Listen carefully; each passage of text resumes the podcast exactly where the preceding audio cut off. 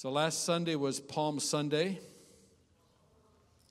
And uh, Palm Sunday is the day we commemorate Jesus riding into Jerusalem on the back of a donkey.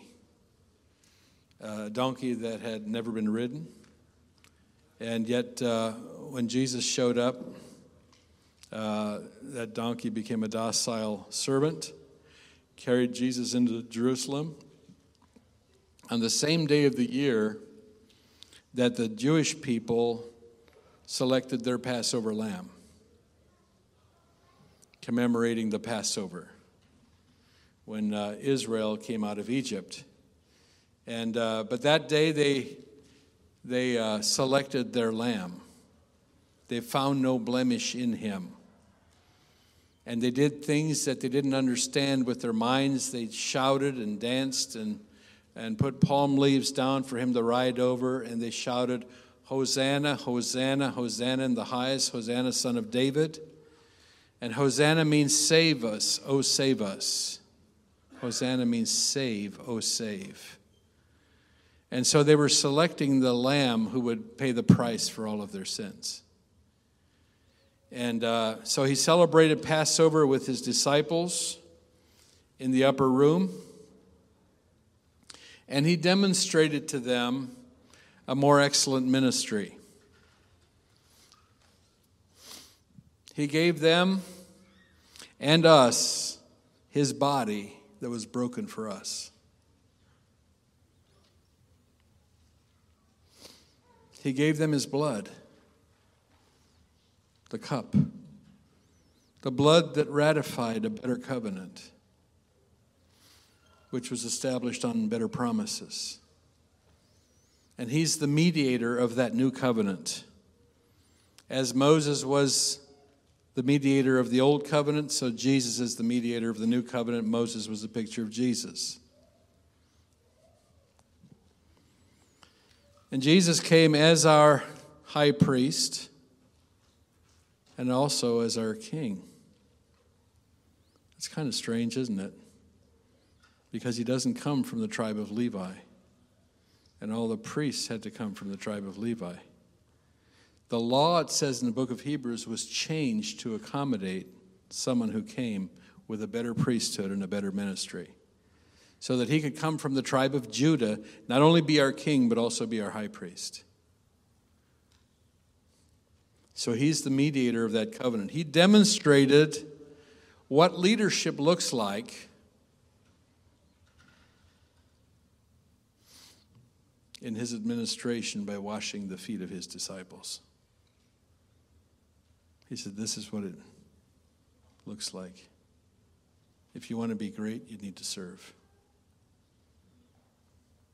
If you want to be first, you need to be a bondservant. Then he identified his betrayer, the one who would hurt him deeper than any other the one he'd poured his life into for three and a half years, who would sell him out for 30 pieces of silver. Because he didn't do it the way that he thought he should do it. Judas thought he should go and challenge Roman government and set up his government, and because he didn't do that, Judas turned against him because he didn't understand him. Judas didn't develop an intimate relationship, but he became familiar with him.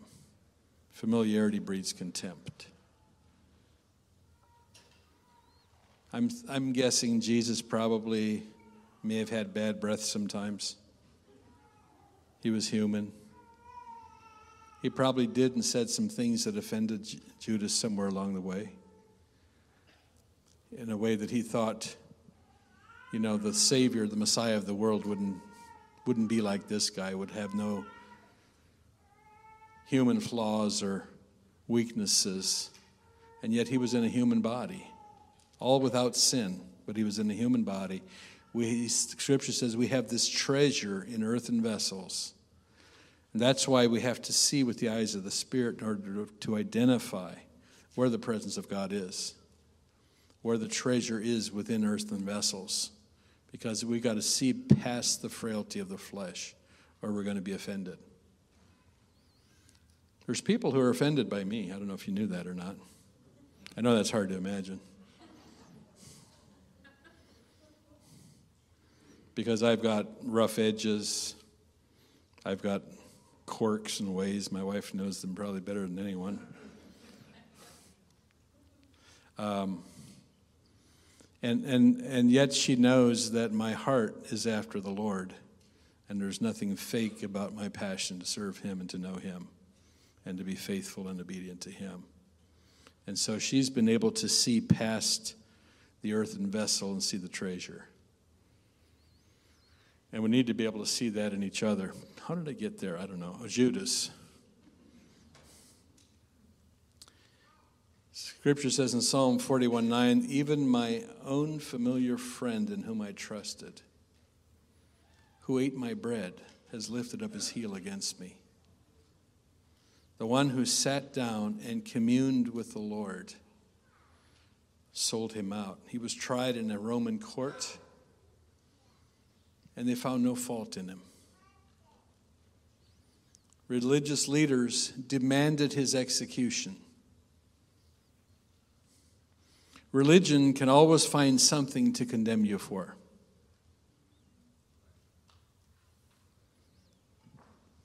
I'm Not going to ask for a show of hands, but probably everyone in this place has experienced the judgment of religion at one time or another. Religion has standards of righteousness that even Jesus couldn't live up to. Sounds ridiculous, doesn't it?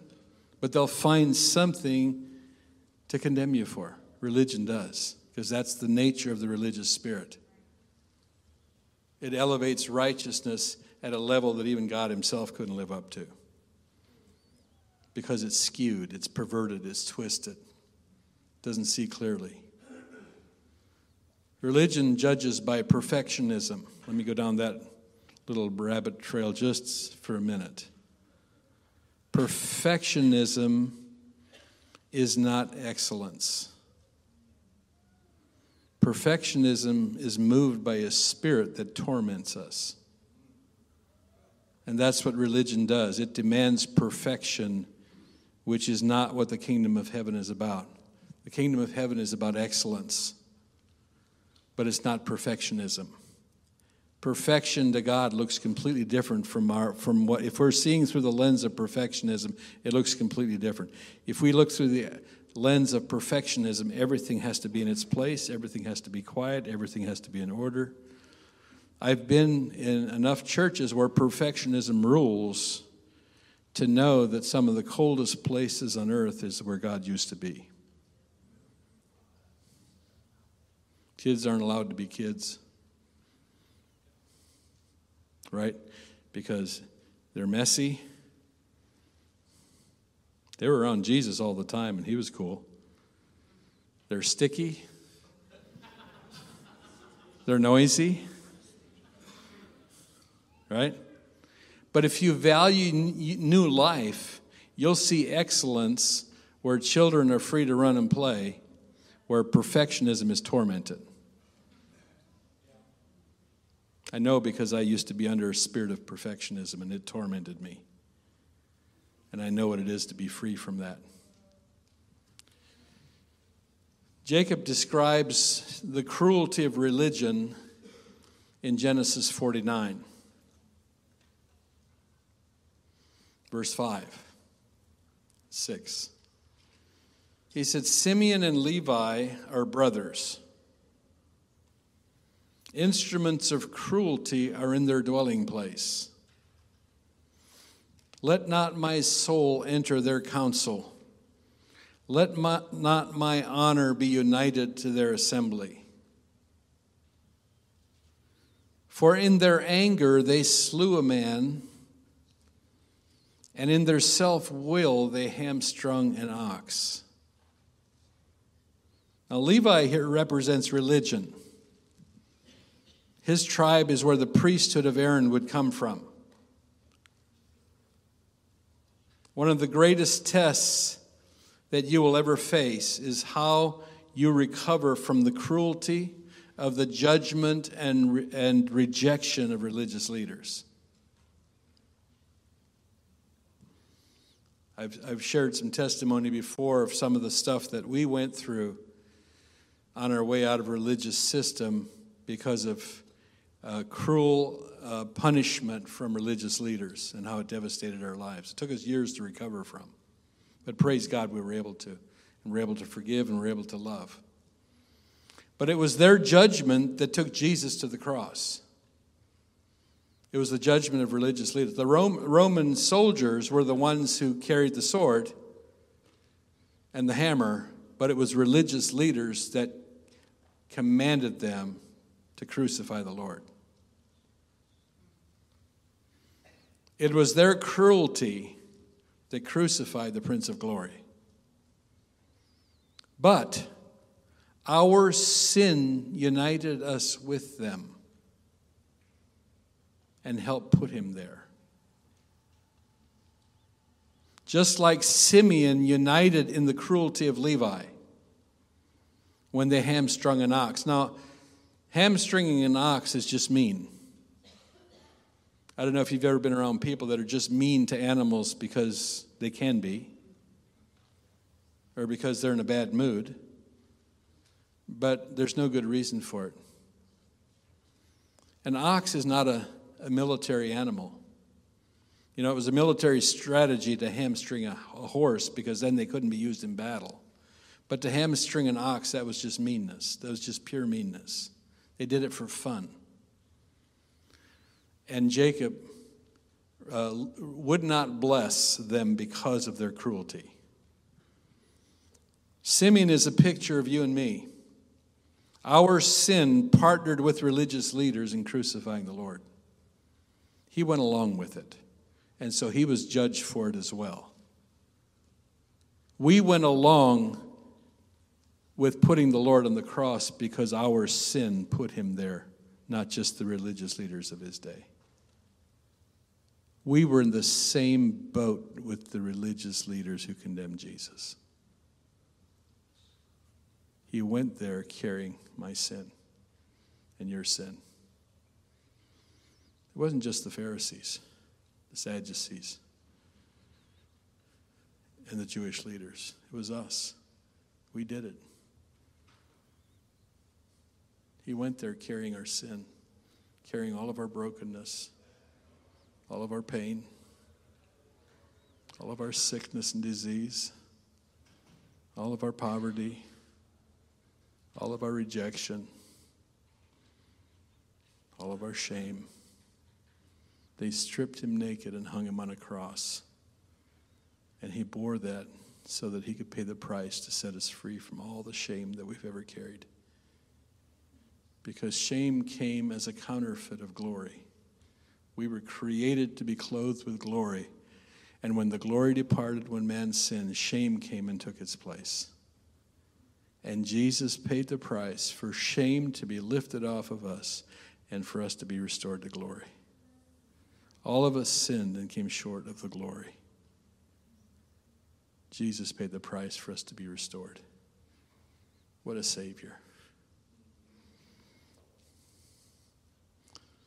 Simeon is a picture of us and our sin partnering with the religious leaders. The ox is a picture of Jesus, a righteous man who came to serve us without an aggressive bone in his body against any of us. An ox has no aggression. An ox is simply a beast of burden that came to serve. Yet we and the religious leaders crucified him. And on the cross, he cried out, Father, forgive them, for they don't know what they do. Not only did he forgive, he asked the Father to forgive. And, and he demonstrated the path to freedom for every one of us. No matter how much we've been hurt, no matter how much we've been rejected, no matter how much we've been damaged by the abuse of people, he demonstrated how to forgive. Not only I forgive them, but Father, forgive them. In other words, we're going to tear up their IOU. we're going to set them free because you set us free. It's interesting that in John 20, uh, 20, 21, first thing that Jesus did after the resurrection, when he appeared to the disciples, was he said, um, Whosoever sins you remit, they are remitted unto them, and whosoever sins they retain, they are retained. In other words, now you have the power to forgive. The first place, the first thing. Now that you've experienced the forgiveness of God, they weren't born again before. But in that passage, he breathed on them and said, Receive the Holy Spirit. They were born again, just they received new life, just like Adam received life when God breathed into him. They were born again, and he said, Now, whosoever sins you remit, they're remitted. Whosoever sins you retain, they're retained. In other words, you now have a new heart. You're able to do something that none of your ancestors under the law of Moses were able to do. Jesus talked about the hardness of their hearts under Moses. But now you have a new heart. You have a heart that can forgive. Forgiveness isn't just from here, it's from here, it's from the heart. Now you have the power to forgive when someone sins against you. And when you do, that sin cannot take root in you. Up until then, the law of physics was in place that says for every action, there's an equal and opposite reaction.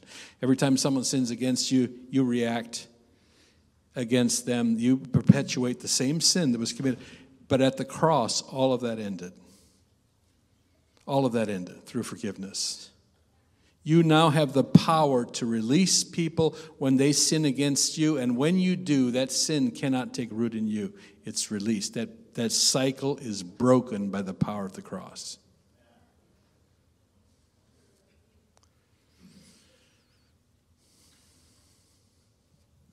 Let's go to Luke 24. And I'll start reading in verse 1. Luke 24, 1. Now, on the first day of the week, very early in the morning, they and certain other women with them came to the tomb, bringing the spices which they'd prepared. But they found the stone rolled away from the tomb, and they went in and did not find the body of the Lord Jesus. And it happened as they were greatly perplexed about this, that behold, two men stood by them in shining garments. Why do you suppose they're garments were shining. They had just been with the Lord in all his resurrection glory. His glory was on them. Whew. You can tell when people just been with the Lord because there's glory on them. And then, as they were afraid and bowed their faces to the earth, they said to them, Why do you seek the living among the dead? He's not here, he is risen. Remember how he spoke to you when we were still when he was still in Galilee saying the son of man must be delivered into the hands of sinful men and be crucified and the third day rise again. So the angels here represent a picture of Moses tabernacle where there was in the holy of holies there was an angel on each side of the mercy seat. And the glory was between them. The the the the, the, the Shekinah, the, the tangible presence of God, illuminated the Holy of Holies. And, uh, and yet, that whole administration of Aaron's priesthood, it says in 2 Corinthians 3, was a ministry of death. Why? Because people had to pay for their sin. You, the soul that sins, it must die. Certain sins could be covered from year to year, others you had to die for. That place of death gave birth to new covenant resurrection life. The tomb became a womb. Sarah's barren womb, old and dead, gave birth to new life. That's the picture. Sarah, Sarah's womb was dead. She was barren. She could never have children. And then she was too old to have children. And then her husband was way too old to have children. So God did at least three miracles in order for Sarah to have Isaac. He did one in breaking her barrenness, one in, in, in, causing her to be able to have conceive way past the time when she could, you could normally receive, 90 years old. And Abraham, 99 or 100 years old, she laughed at the thought of him being able to give her a baby. That was really why she laughed. And so Isaac means laughter. After all these years of waiting, after they had exhausted all their efforts at helping God out, how many of you been there? We, we thought, man, we got to make this happen before it's too late, right? God made a promise, so we, we blew it somewhere, so let's see if we can make this happen, right? I've been there. After they'd exhausted all their efforts at helping God out, God started doing miracles, and Isaac came forth. After the Jewish people had given up hope that their Messiah would come, 400 years of silence when God didn't speak to them as a people before John the Baptist came on the scene. And all of a sudden, God starts doing miracles. And here comes Jesus out of that tomb. The Son of Promise had finally come, and the only begotten of the Father was born. Isaiah 9 6 says, A child was born, and a son was given.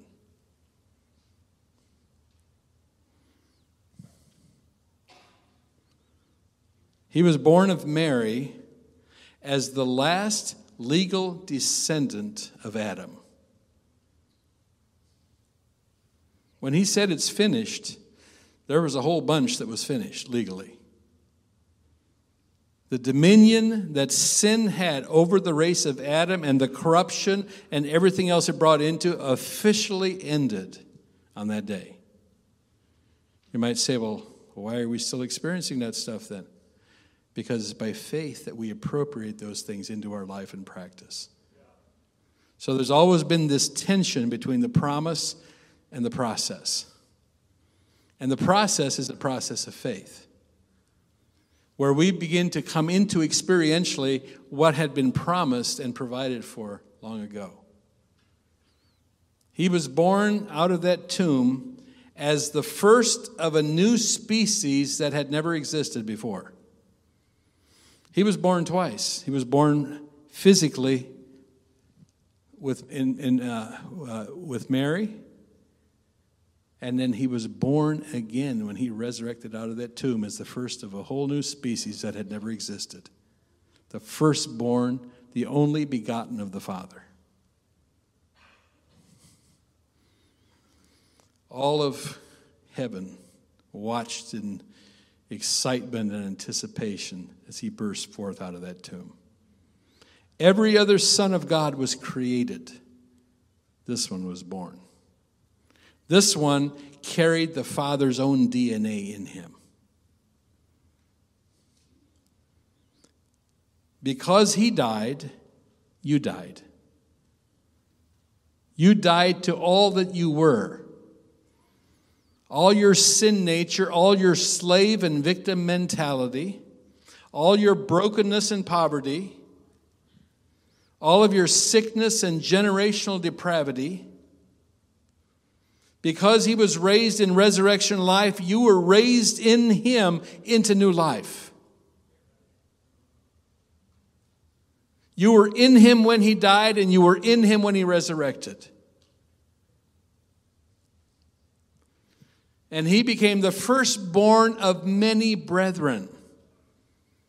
The only begotten of the Father started a new species the species of Christ. There's really, from heaven's perspective, only two races on the planet, and that's the race of Adam and the race of Christ.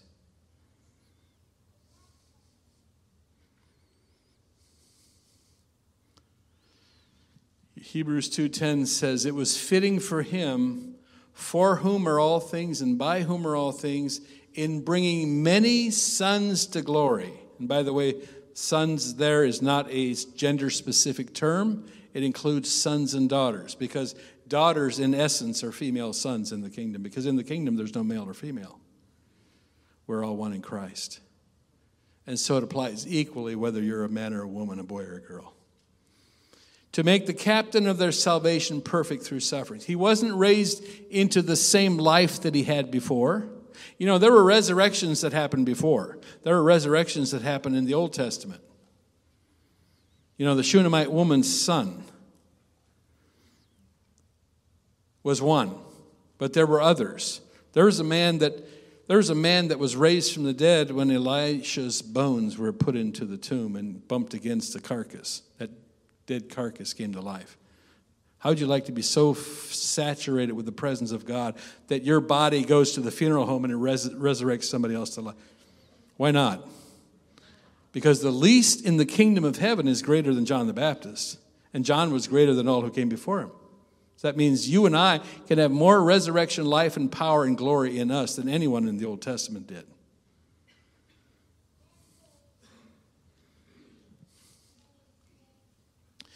But Jesus wasn't raised into the same life he had before. Those who knew him before didn't recognize him now.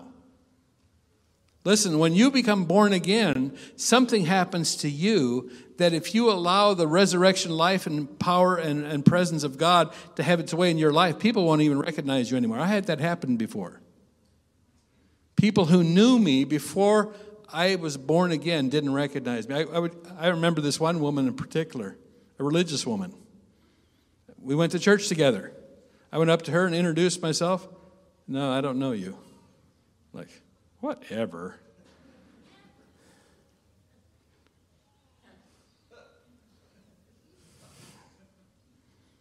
You're not the same anymore.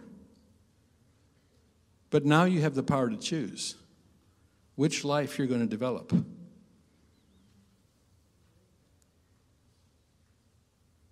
How you're going to forgive. How you're going to love. There is no limit to how much of the presence of God you can come into by the choices that you make every day to choose Him first, to say no to things that take His presence from you. There's no limit.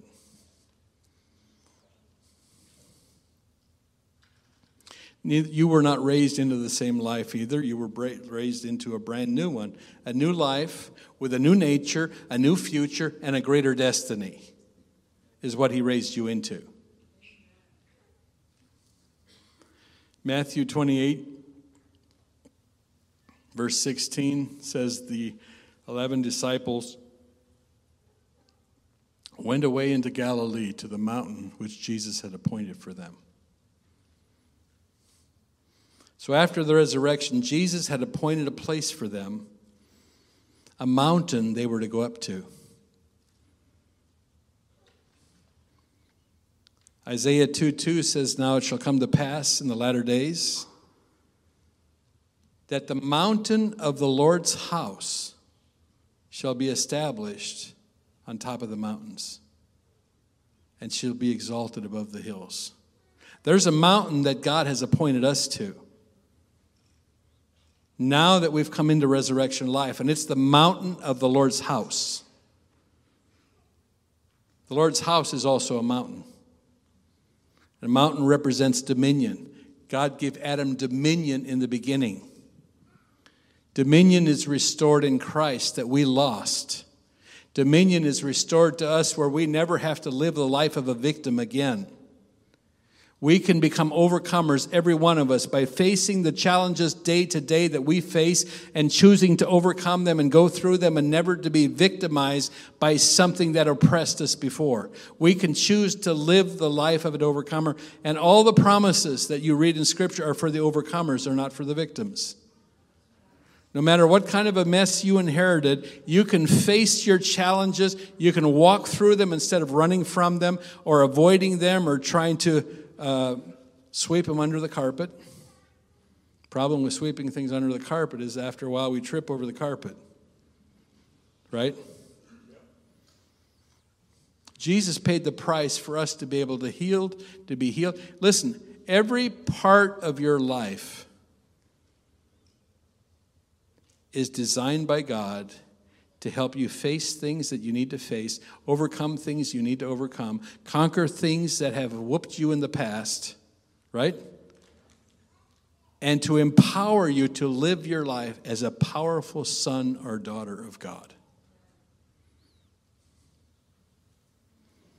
I don't know about, I could stand here and I could tell you a list of things that there, there was a time when I thought there's no way that I could ever do those things. There is absolutely no way. That is too hard. It's too intimidating. It's too whatever. And the Lord knows how to set you free from those things and in every area where you were weak and helpless before, make you an overcoming son or daughter of the kingdom. I don't know why I experienced some of the things right out of the chute that some people have a hard time struggling to come into. I don't accept, maybe it was the, the, the depth of my sin and brokenness and the level of my surrender. But when I was born again, I was instantly delivered of addiction to drugs. Never wanted to touch them again. Never, never again. Never had a desire to again. I hate drugs to this day.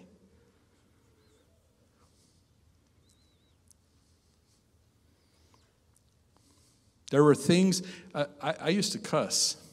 I know that's hard to imagine because most of you probably never heard me say a cuss word.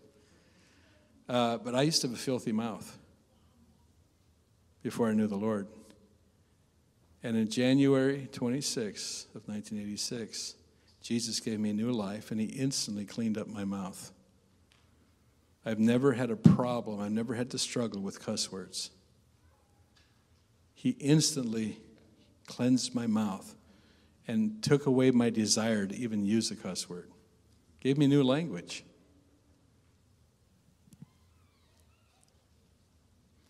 And uh, Amanda and I have kind of debated this thing over the years, and she's like, she just, she just thinks, she used to think that you have to have been as much of a sinner as I was to experience the level of forgiveness that I did. She's come to understand no, it's the level of revelation that you have of how much forgiveness you need and how much that, that is the issue. It's not how much of a sinner you are. We were all sinners. I mean, how can you quantify a sinner? You know what I mean? We were, we were all headed for hell. We were all born with, with that judgment over us, and we were a ticking time, time bomb uh, on a march to death from the moment we were born as a sinner, as a, as a descendant of the race of Adam. Every one of us. And so it's not how much of a sinner that you were, it's how much you realize that you were a sinner and how much you need forgiveness, you know. But it shall come to pass in the latter days that the mountain of the Lord's house shall be established on the top of the mountain, shall be exalted above the hills, and all nations shall flow to it. And many people shall come and say, that kind of sounds like the, like the Lord's inheritance, doesn't it?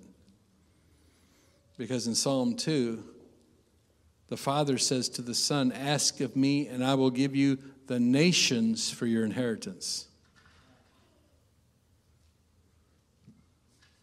All nations shall flow to it, and many people shall come and say, Come, and let us go up to the mountain of the Lord, to the house of the God of Jacob. And we shall walk in his paths he will teach us his ways. We shall walk in his paths. For out of Zion shall go forth the law and the word of the Lord from Jerusalem. So this is becoming our song of ascent. We're going up into the mountain of the Lord. As we embrace our journey, as we allow the Lord to take us higher, deeper, through death, and into resurrection, we're going up into the mountain of the Lord. This is the mountain that's been being established over all the other mountains. You've been assigned a place in the mountain of the Lord, and it's an eternal place. You have an inheritance in the mountain of the Lord. You get to share in the inheritance of Jesus because we are his heirs and co heirs. We are heirs of God, co heirs with Jesus of his inheritance. So you have an assigned, assigned place. Romans 8:12 says, "Therefore, brethren, we're debtors not to the flesh, to live according to the flesh. For if you live according to the flesh, you will die. Now let's apply that to our carnal nature. You know, the carnal nature that died on the cross still would like to live, right? And so every time we get tempted to, to respond to our carnal nature, we're feeding something that's legally dead. We're communicating with something that's dead. Did you know that necromancy is forbidden in the kingdom? Stop communicating with your old nature. It was put on the cross, it was put to death, and you have no business even communicating with it. You need to respond to your new nature. Every time you make a decision to follow your new nature instead of your old one, you're disempowering that old thing and you're empowering the life of God in you. Remember, you're a portal. And the more you access the kingdom rather than that old uh, pit of hell that was in you before, which is really what it was, the more you empower your new life, the more you're opening that portal that where the angels of God ascend and descend upon you and through you, around you, and you're not only making decisions that affect you, you're making decisions, decisions that affect all of those around you. And if you're a head of household, the decisions that you make affect everyone in your household. You're either opening doors or closing doors by the actions that, and the decisions that you make. It's kind of scary in a good way.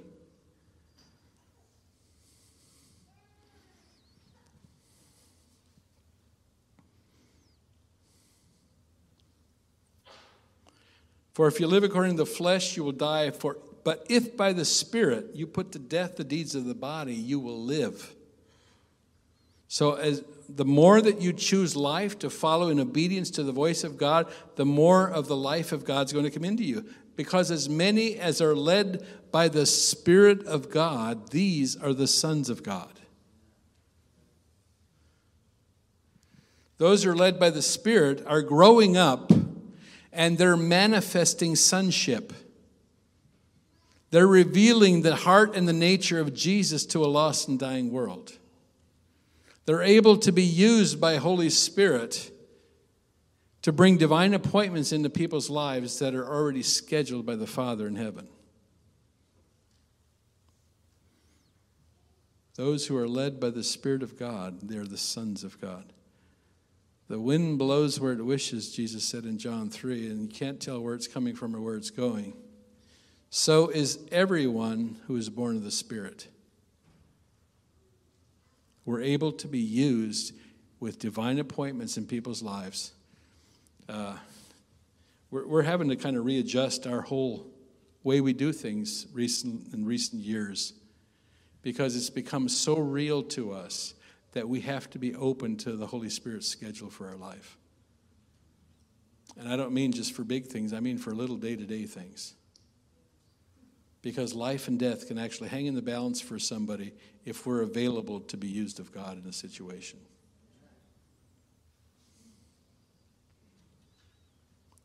For you did not receive the spirit of bondage again to fear, but you received the spirit of adoption by whom we cry, Abba, Father. The Spirit Himself bears witness with our spirit that we are the children of God. And if children, then heirs, heirs of God, and joint heirs with Christ. If, there's that if if indeed we suffer with him, that we may also be glorified together. We don't like that word, do we? Suffer. How many of you really like that word, suffer?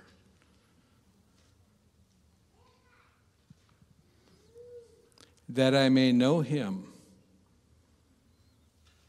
and the power of his resurrection and the fellowship of his sufferings, being made conformable to his death. The Lord can bring us to a place where we embrace suffering because we're participating in something that brings us deeper and deeper into more intimacy with Christ. We're fellowshipping in his sufferings. It doesn't feel, you know, it only it hurts the worst in the beginning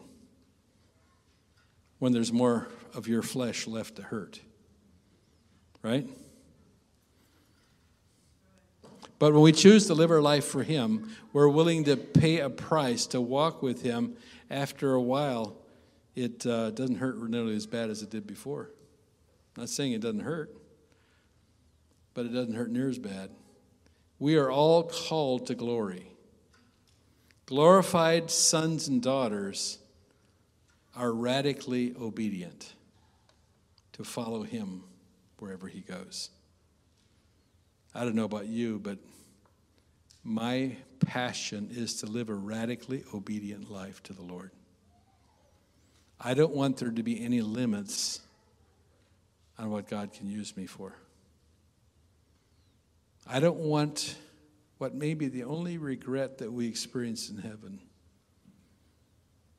to be my experience. And that is for me to see what I could have done if I would have been completely obedient to everything He asked of me. What could have been possible.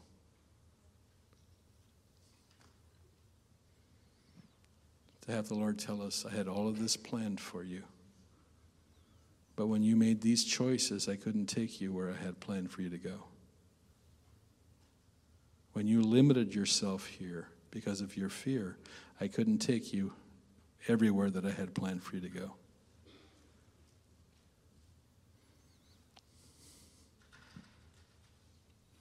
We're going to re- prepare to receive communion together. But as we do, I just want to, I'd just like us to stand and I want to pray with us all.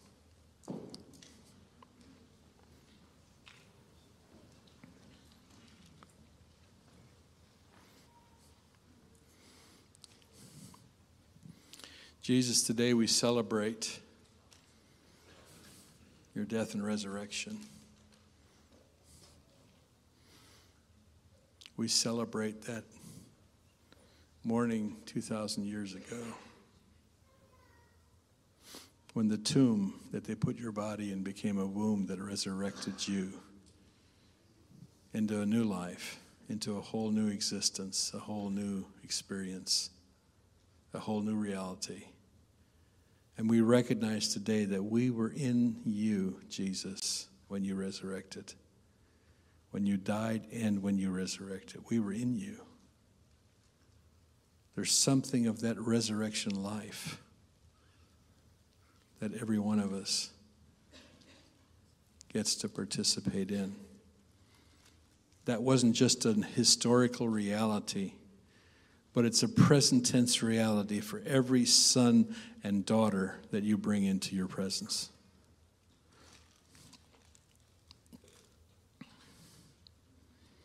So today we're so we're so glad that you were willing to give your life for us. And we're asking you today to show us any area of our life where we have limited what you can do in us and through us.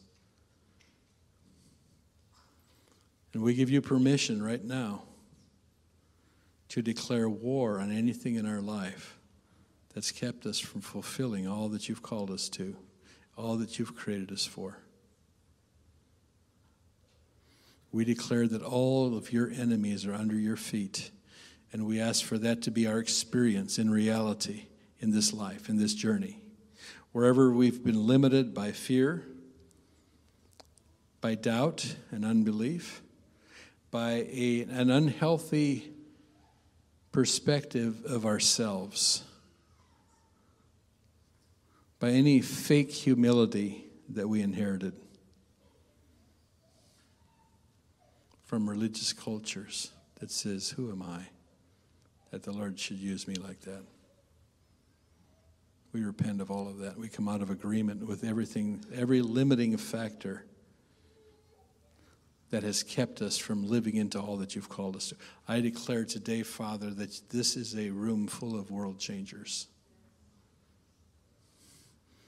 That within this room is enough power to change the world. That within these sons and daughters is enough potential to trigger a worldwide revival. If you could do it through 12, you could do it even more through this room full of people.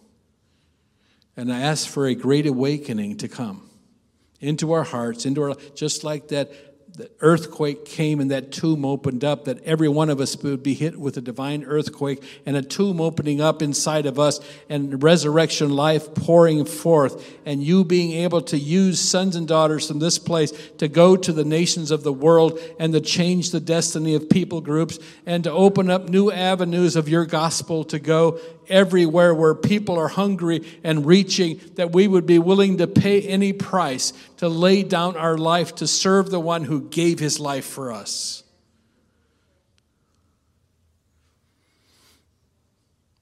Let a radical missionary anointing come on every son and daughter in this place, whether we ever leave this country or not, a radical anointing to carry the gospel of the kingdom every, into every interaction that we have, every uh, meeting that we have, every time we go to a store, every time we go to a workplace, every time uh, we connect with friends, that the reality of your presence, the life transforming reality of your presence, would so envelop us that we could radically uh, release kingdom atmosphere into every broken place. Your word says that wherever you go, there is no darkness. So we declare wherever we go, there is no darkness because we come as the light of the world because of the one who lives within us. And I thank you, Father, for that reality of resurrection life and power for every one of us. We declare the defeat of all depression, of all discouragement. We declare the defeat of everything that's tormented the minds of your sons and daughters. We command all torment to be broken off. Everyone who's been experiencing headaches, and oppression and, and uh, sleeplessness, we command that to be broken off the sons and daughters of the Lord in Jesus' name. And let there come a spirit of, of encouragement. Let there come uh, the fire of God and all of your sons and daughters. And I ask, Lord, that you would begin to launch every one of us into personal revival that we would not sit back and wait for revival to break out in the masses somewhere, that we would be willing to experience personal revival, every one of us, so every one of us can be a trigger for a manifest, manifestation of God in the lives of hungry people. We're not going to be content. We're not going to sit back and God forbid that any of us would sit on the sidelines and watch you move to bring revival to our nation and the nations. In Jesus' name. Today, Jesus, let the glory of God visit every family. As we have Easter dinner together, whatever our family events are, let the glory of God come and divine appointments break loose. And Jesus, would you make yourself known as we break bread together? And now, as we receive the bread and the wine or juice, however we're led. We thank you, Jesus, that you gave us your broken body. We remember what it cost you so that we can be whole, so that our families can be healed, our minds can be healed, our memories can be healed, so that our nation can be healed. And as we receive this cup, we thank you for the new covenant in your blood. We receive it with joy and gladness. Thank you, Jesus, that you poured out all that you had for us. All that we can do is receive it and say thank you. And remember what it cost you. And then we remember that we're part of a universal body of Christ. That there's believers in places like Iran, Iran and Afghanistan and North Korea and China that are paying a horrible price for their faith. We ask you to strengthen them. We recognize that we are one body with them, and we honor them today for their faith. And we ask that you would help them to stand strong, that they would never bow their knee to the enemy that they would stand strong and give glory to Jesus till their dying breath. We thank you for that in Jesus' name. Amen. Feel free to come and receive communion with your family, join with someone.